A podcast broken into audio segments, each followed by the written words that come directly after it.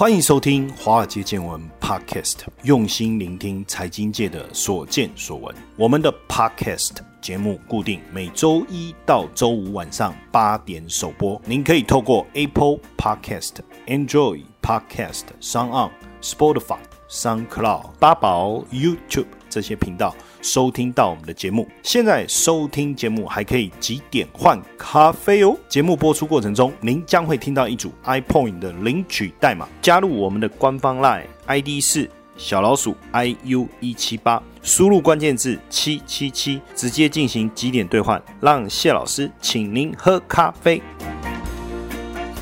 中美关系急速恶化，大家应该也有发现啊，最近川普政府把矛头对准了近几年快速崛起的 TikTok， 特别点名 TikTok 说有资安的疑虑啊，而且呢，不只对 TikTok 有意见，甚至连微信啊，他们也提出来说，在美国帮北京收集数据哦。所以呢，之前有消息指出说，微软会去收购 TikTok 美国的股权，那预计在9月15号会有结果。但是呢，一开始的时候，川普对这个收购是有异议的。最近呢，又传出有这个收购的一个消息。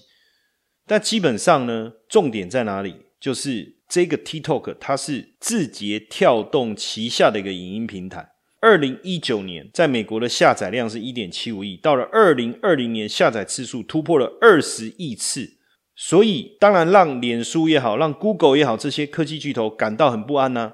就像在听证会里面， Google、 亚马逊都对这个 TikTok 没有什么太大意见，但是脸书就说这个 TikTok 可能真的有资讯安全的一个疑虑哦。所以川普呢，在华为之后也把 TikTok 列入实体清单，要来打压中资企业在美国也好，在国际市场也好生存的一个空间啊。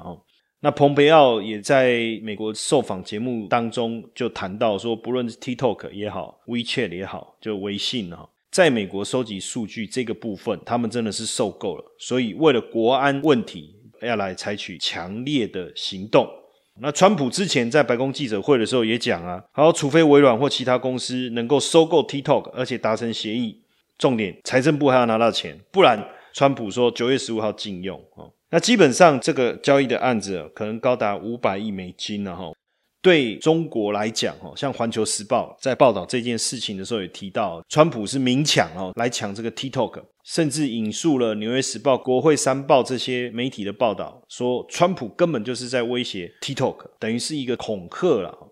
那等于是说，现在这个中美双方已经把经济问题政治化了，像这些商业行为直接冠以一个政治上面的一个条件，包括 TikTok 在处理各自的手法已经构成国家安全风险，所以他们必须要遵守美国的法律，因为在演算法的部分似乎有一些问题，这个是美国提出来的一个看法。当然对微软来讲啊，如果真的把 TikTok 整个接收下来以后啊，它是不是能够完全解决川普对 TikTok 资安的疑虑，他可能要对 TikTok 进行全面的检查，也要确保 TikTok 目前使用的体验能够加入顶级的资安防护，保护隐私权的资料的部分了。甚至微软也提到说，那也许未来他就会把 TikTok 所有美国使用者的资料全部移转到美国境内，确保资讯的一个安全。这当然也是川普一直希望他在背后下的一个指导棋嘛。那微软也说，如果真的能收购 TikTok， 后续的一个经济利益的部分要怎么样来实现，也非常的重要。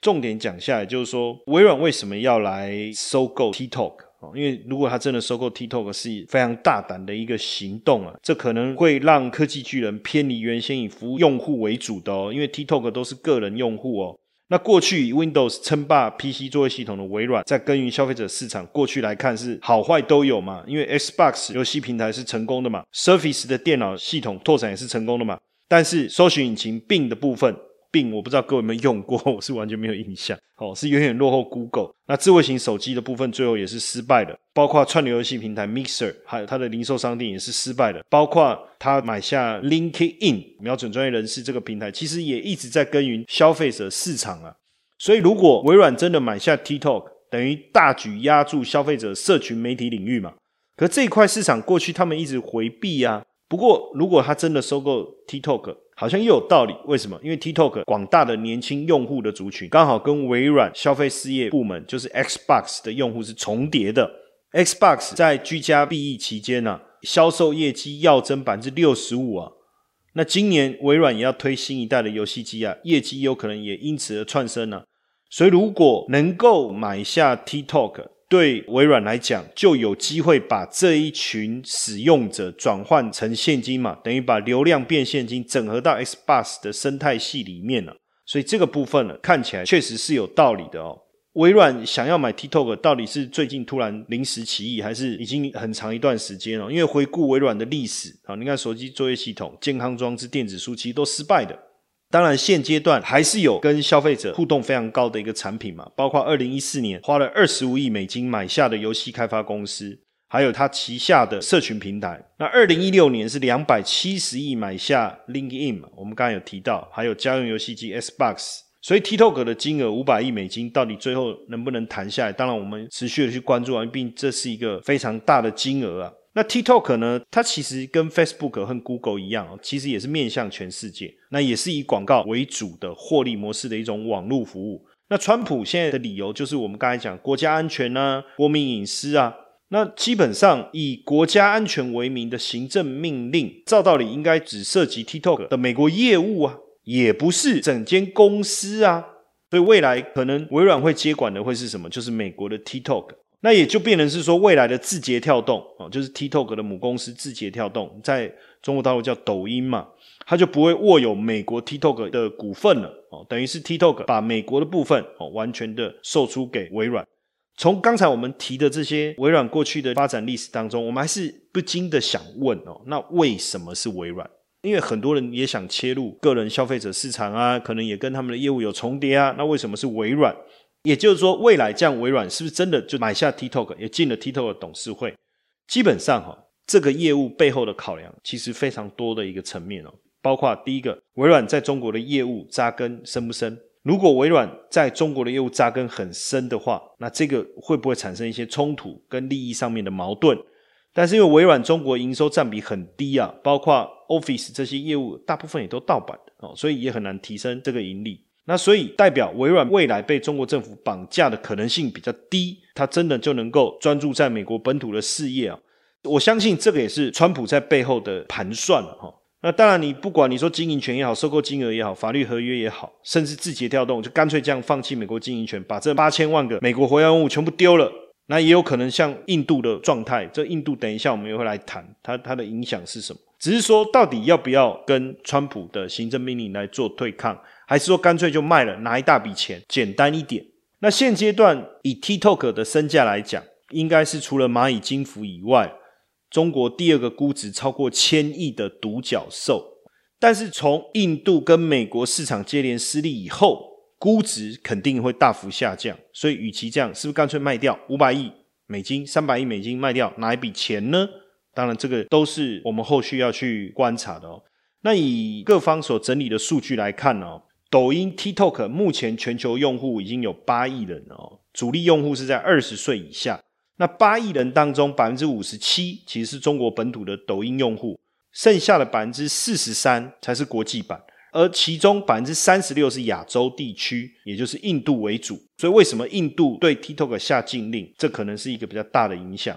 那 TikTok 当然就是主打什么唱歌跳舞恶作剧，我不知道各位有没有玩过，其实真的是比较适合年轻人，因为它的每一支影片几乎大家都是在做一些比较活泼的动作，做一些恶搞的动作，当然也很有趣啦，也算是一种无伤大雅的一种欢乐形象，所以崛起的速度很快。那当然也能够攻城略地，尤其是年轻人的一个市场。不过 TikTok 就是它的用户的个资问题，还有包括特殊内容手动权重的监控问题，政治关键字遭封杀的言论审查问题，还有是不是会开通伺服器供中国政府国安使用的战略渗透等问题，这都是这几年来这个 TikTok 卷入跨国治安疑虑的一个部分。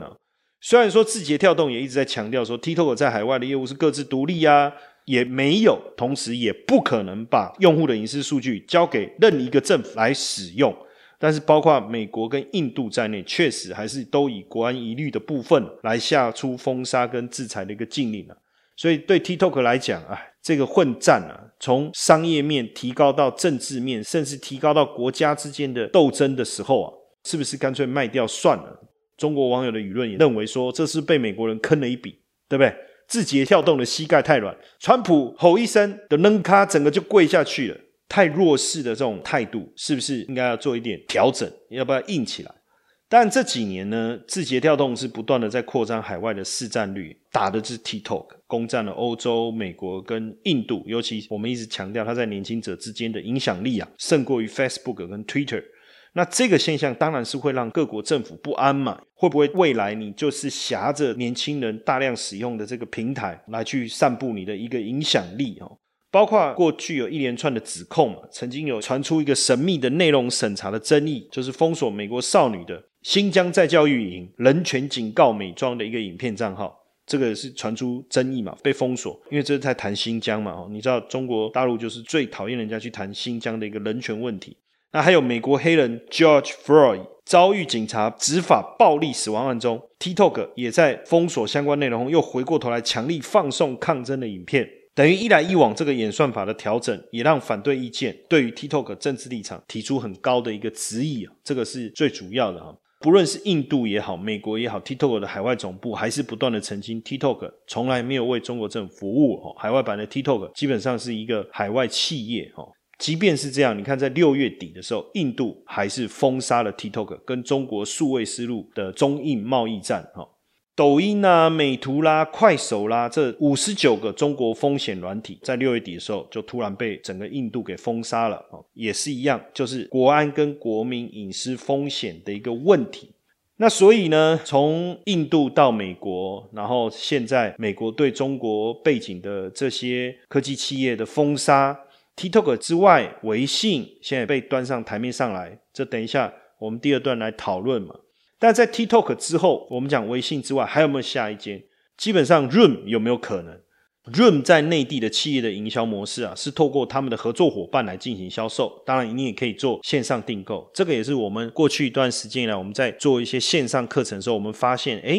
不用翻墙，我们内地的网友可以直接使用的一个软体，它就可以上我们台湾的课程，就是我们在台湾上课的时候，内地的同学我们就会用 Room， 这是少数目前还没有被封锁。那因为疫情的关系，远距会议啊，用 Zoom 的这个比例啊越来越高。那 Zoom 看起来是美国公司哦，可是实际上它的创办人袁真还是中国背景，所以变成是也有国会的议员也指出说，Zoom 是不是有没有披露跟中国政府之间的联系呢？这要不要注意呢？所以 CNN 之前也有报道说，现在 Zoom 面对这么复杂的情况，就是它的背景其实也是中国。那会不会步上华为或者是 TikTok 这些中资企业的一个背景？那因为现在 Zoom 在中国一样有雇用员工，也有研发部门，所以这个部分会引发疑虑，或是说它的资料数据会不会送往中国？当然 Zoom 本身特别强调根本没有这样一回事哦。但为什么 Zoom 要特别紧张？因为疫情期间它的客户是大幅度的增加，光今年2月到4月底 Room 就创下了 3.28 亿美元的营收，比去年同期是成长将近 170%， 因为疫情的关系让整个视讯平台的使用大幅度的一个提升。当然这个 Room 大红以后，大家也开始注意嘛，甚至有研究人员就提出说，这个平台有安全的问题，有隐私的问题，有加密的问题。那确实他们也并没有否认说可能有这方面的疑虑，但是他们也在加强的改进当中哦。那这一波疫情来讲， Room 统计员工数超过10人的企业客户数量比去年同期增加了 364%。 那甚至有一家新的金融客户在这段期间买了 17.5 万个新授权，所以全球前2000大企业用 Room 的数量也大幅成长 200%。 光4月每天参与 Room 会议的使用者数量就突破3亿，而在去年12月的时候只有1000万人。所以你就知道说，在这次新冠疫情肆虐的情况下， Room 等于搭上了这一波顺风车啊，风水轮流转啊，风水转到他这一边来了，收入也好，使用人数啊，都不是小幅度的增加，都是以倍数的方式在成长。当然这个也引发了他们自己的疑虑，担心说未来如果一旦像 TikTok 也好，微信也好被封锁的话，会产生这个经营上面的一个困难，所以他也第一时间跟这个中国的客户表明，就是未来中国的服务没有办法直接在 Zoom 的网站上、官网上透过直接订购的方式，而必须透过当地的经销商。那同时他也发表他们的数据存放的这个安全性，也不会有让任何国家单位能够去收到他们这个伺服器回传的一个资料。我想也是因为他们想要表达这个立场。当然不管怎么样，现在就是说中美双方从贸易战一直打到现在是越演越烈，大家也担心说会不会真的引起更紧张的一个局势。那这个部分我们等一下第二段再继续来跟大家讨论，包括现在微信的部分的影响会是什么，那到底整个中美双方打到后面了，到底对我们华尔街见闻 Podcast 的听众朋友来讲，我们到底该怎么样来因应，我们也等一下一起来讨论。现在的 ETF 投资太热门了，谢老师教你如何让自己从 ETF 的新手变成行家。谢老师受邀华冈基金会邀请举办最新的 ETF 投资讲座，免费报名，只要在我们的 LINE@ 小老鼠 IU178 加入以后，输入关键字 ETF 就可以连接到报名网页，鼓励大家，邀请大家，欢迎大家一起来参加 ETF 新手变行家。川普呢，在上个礼拜四签署了两个行政命令一个是禁止美国管辖范围内的个人或实体跟 TikTok 母公司字节跳动还有微信母公司腾讯进行任何交易，而这个禁令会在45天之后来实施。当然 TikTok 也提出了这个，应该是说跟美国的法院提出这个诉讼，也就是说控告川普违宪但这个事情发展下去又会怎么演变因为现在 TikTok 感觉硬起来了，对不对？他不像之前说算了好吧，你叫我卖我卖了，因为这样一底不了，也不知道到底该怎么办。但现阶段我们如果从这个行政命令来看，我们并不清楚在这里面他所谈的 transaction， 也就是命令里面所谓的交易到底涵盖哪些范围。如果参考其他国家封锁的一个方法，会不会未来就是 Apple Store、 Google Play 移除 TikTok 跟微信，甚至要求美国电信业者要防堵这两个城市的流量，我们不晓得他能不能这么做，或是会不会这么做当然在这行政命令里面，川普提到就是字节跳动所打造 TikTok 这个短影音程式在全球下载已经超过10亿了，美国也超过 1.75 亿了，它会自动抓取用户的大量资料包括位置啦、浏览搜寻的历史资料，因为你要做 AI 的计算当然要抓取这些资料，好像很有道理。但是问题是这些资料可能会变成中共来存取美国个人资讯，去追踪这些联邦人员或约聘人员，建立他们的档案，甚至进行间谍行动。而且 TikTok 还替中共来过滤内容，替中共来宣传不实的资讯，当然这都是川普在这个行政命令里面所提到的。那他也强调这些风险都是真实的，包括国土安全部、运输安全管理局跟美国军队都禁止使用手机，禁止用 TikTok。 那当然封锁微信的理由也是一样的在这里面呢，微信的部分是比较让人觉得 confused， 为什么？因为美国的业绩占它整体游戏业务的营收不到 5%， 占腾讯整体业务其实不到 1%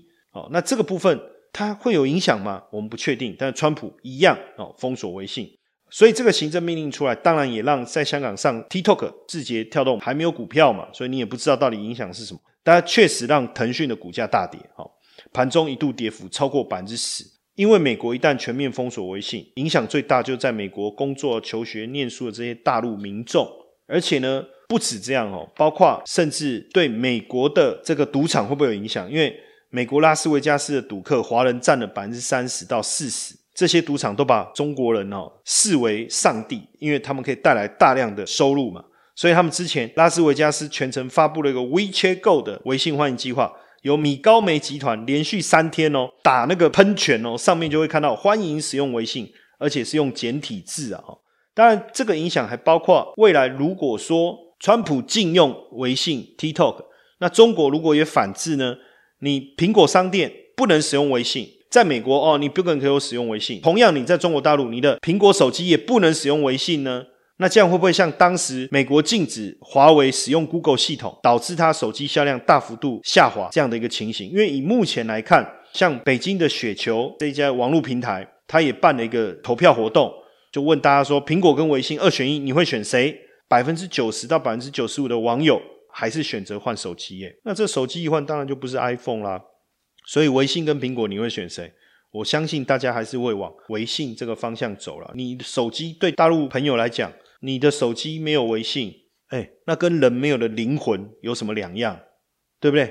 而且现阶段啊，大陆网友的反制啊，如果美国禁抖音，然后我们来禁他的 Windows， 禁 Office 好不好？所以彼此的冲突会很大的。而且这个禁下去，你看我刚才讲 90% 到 95% 投票是投给谁？投给微信，而不是投给 iPhone。 我拿 iPhone 里面没有微信，就好像我们拿一支 Android 的手机里面没有 LINE 一样，那是手机是没有灵魂的。那没有灵魂，我持有这个手机干嘛？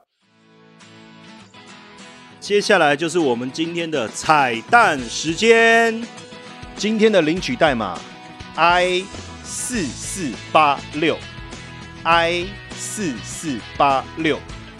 活动详情呢，请到下方的说明栏观看。所以未来 iPhone 在大陆的销售可能崩盘 90%， 它目前的市占率是多少？ 9%。 那再崩掉 90%， 未来新机销售，那我可不可以讲未来它的整个市占率可能降到剩 1%、2%？ 那过去这一个库克主新几率布的这个线，立讯这些供应链的线怎么办？这个都会有很大的影响啊。所以像郭明奇就讲说，如果苹果真的被中国要求不可以加装微信的话，那 iPhone 的销售量它预计是减损 30%， 但我觉得应该会更严重。但是呢，这样说回来，川普用行政命令禁止美企或个人，对不对？和 TikTok 母企他们的这个母公司字节跳动，还有微信就是母公司腾讯来做交易。那我们刚才就讲啊，美国市场在腾讯整体营收比例不到 5% 啊，占公司整体营收不到 1% 啊，所以这个行政命令应该对腾讯影响不大。可是实际上在行政命令发布当天大跌 10% 之外，隔天又下跌幅度接近 5%， 所以大家还是会觉得有一些影响啦，多多少少。但是我们这时候有几个问题想要提问，我这边有3个问题也想要来问一下，就是说川普跟美国政府真的有权利来干涉企业的诟病吗？这是我们想问的第一个问题。他真的有权利吗？不好意思，他真的有权利。你看他从上任以来就一直在阻挡企业并购，包括2017年上任1年多内就有10件美国企业跟国外企业的并购案被他阻挠，其中有8件是中资企业，包括蚂蚁金服并购这个美企，包括中国创投要去投资美国最红的同志交友社群叫 Grindr， 一样都是被禁止。那这就透过一个非常重要的一个机构，叫做 CFIUS， 全名是 Committed on Foreign Investment in the United States， 这就是一个美国外国投资委员会，它是在跨部会的委员会来研究外国企业在美国的投资。当时80年代日本经济崛起的时候，这个委员会也积极的防堵日本企业在美国的投资，所以等于现在它就是川普用来防止中国势力在美国发展一个重要的一个利器。所以川普跟美国政府是不是有权利干涉企业诟病？这答案是什么？是的，确实他是有权利。这一次川普面对抖音，如果他不让它上架，而不是说禁止投资，他原来是打算用行政命令来禁，可是呢，对提倡言论自由的美国社会来说，政府明令禁止社群分享平台，可能有违美国的精神，对不对？因为当中国政府禁止 Facebook、YouTube 进中国的时候，美国认为这是妨碍言论自由，那你现在禁止抖音也不是一样的吗？所以川普当然也很担心舆论的反扑，他变成说，好，美国企业来诟病这个抖音，对不对？那为什么我要签行政命令？因为违反国家安全，对不对？这一次我们也确实有看到消息，就是说白宫的贸易顾问纳瓦罗跟财政部长梅努钦之间2个的态度是相当不同的。纳瓦罗是认为说就直接禁啊，直接封杀 TikTok 就好啦，但是对财政部长梅努钦来讲，这个 TikTok 还是很有用啊，我们就把它并购下来，就把它收购下来就好啦。双方为了这个事情还在白宫办公室里面互相指着鼻子骂，根据知情人士的形容是说，双方还爆发口角，火药味非常非常浓厚。因为谁能够取得川普的信任，能够做出最后的决定，那他将会左右数百亿美元的市场，还有未来整个科技产业的一个面貌，就是由最后出现的这个人来引导，对不对？所以到底是整个把它禁止还是收购，那川普到底支持谁？当然在这个过程当中啊，也很奇怪，就是说为什么纳瓦罗他这一回不同意川普？纳瓦罗的想法是说，像微软这样的跨国企业怎么有能力协助政府来把关美国民众的个资呢？而且他以前也帮这个中国建立防火墙啊，当然不止微软啊，包括思科、雅虎、Google 这些都帮中国建立过网络防火墙啊。那你说一个企业成立的目的就是要获利啊，那他有什么义务来协助美国政府来把关这个国安问题？所以重点是减少中国的资产，对不对？那你说就对微软而言，也许他不容易被中国绑架，但是难道真的不用去思考跨区跨国经营的一些问题吗？这个当然也是纳瓦罗的一个想法。第三个我们想讨论的是说，那除了抖音以外，白宫还有没有想要企业去并购其他的外资呢？其实今年6月的时候啊，刚才我们讲的这个美国外国投资委员会啊，当时也有派人去说服这个思科 Cisco， 希望他去购并呢，或是注资 Nokia 或 Ericsson， 因为毕竟这两个欧洲通讯业的霸主有相当完整 5G 的一个专利布局，所以一旦 Cisco 能够注资或是购并这两家公司 Nokia 或者是 Ericsson 的话，那自然而然能够让美国在 5G 技术上取得一个优势的地位了。其实今天我们在讲这整个 TikTok 也好，讲这个 Zoom 也好，讲这个微信也好，这整个过程，其实我想让大家知道，就是说整个投资环境变化其实非常非常大。前一段时间我们才在谈立讯，库克怎么样去培养立讯，对不对？然后突然之间现在好像又政策急转弯，反而最近整个对鸿海来讲，现在这样的一个状态似乎又对他有利了。为什么？因为如果苹果真的在大陆因为微信被封的关系而产生影响的话，那太好了，他的对手立讯的单子自然掉下去了。那苹果要怎么样来补这个部分的单子？那当然就要寻求海外市场的成长。那海外市场的成长不就又是鸿海的天下了吗？所以今年我一直在讲，今年实在是局势太多变了，从疫情的发生到很多重要的人物的离开，到整个中美之间的一个角力战，已经不是单纯的是合约之间的一个关联性了，甚至连动到民间企业甚至力的介入，那对未来到底投资或者是股票市场会有什么样的影响？我们真的能够还信奉长期投资这样的一个操作的理念吗？坦白说我也不知道。那反正我们在我们华尔街见闻 Podcast 节目当中，我们在持续来帮大家追踪。那今天晚上也谢谢大家的收听，希望今天的内容对大家有所帮助。晚安。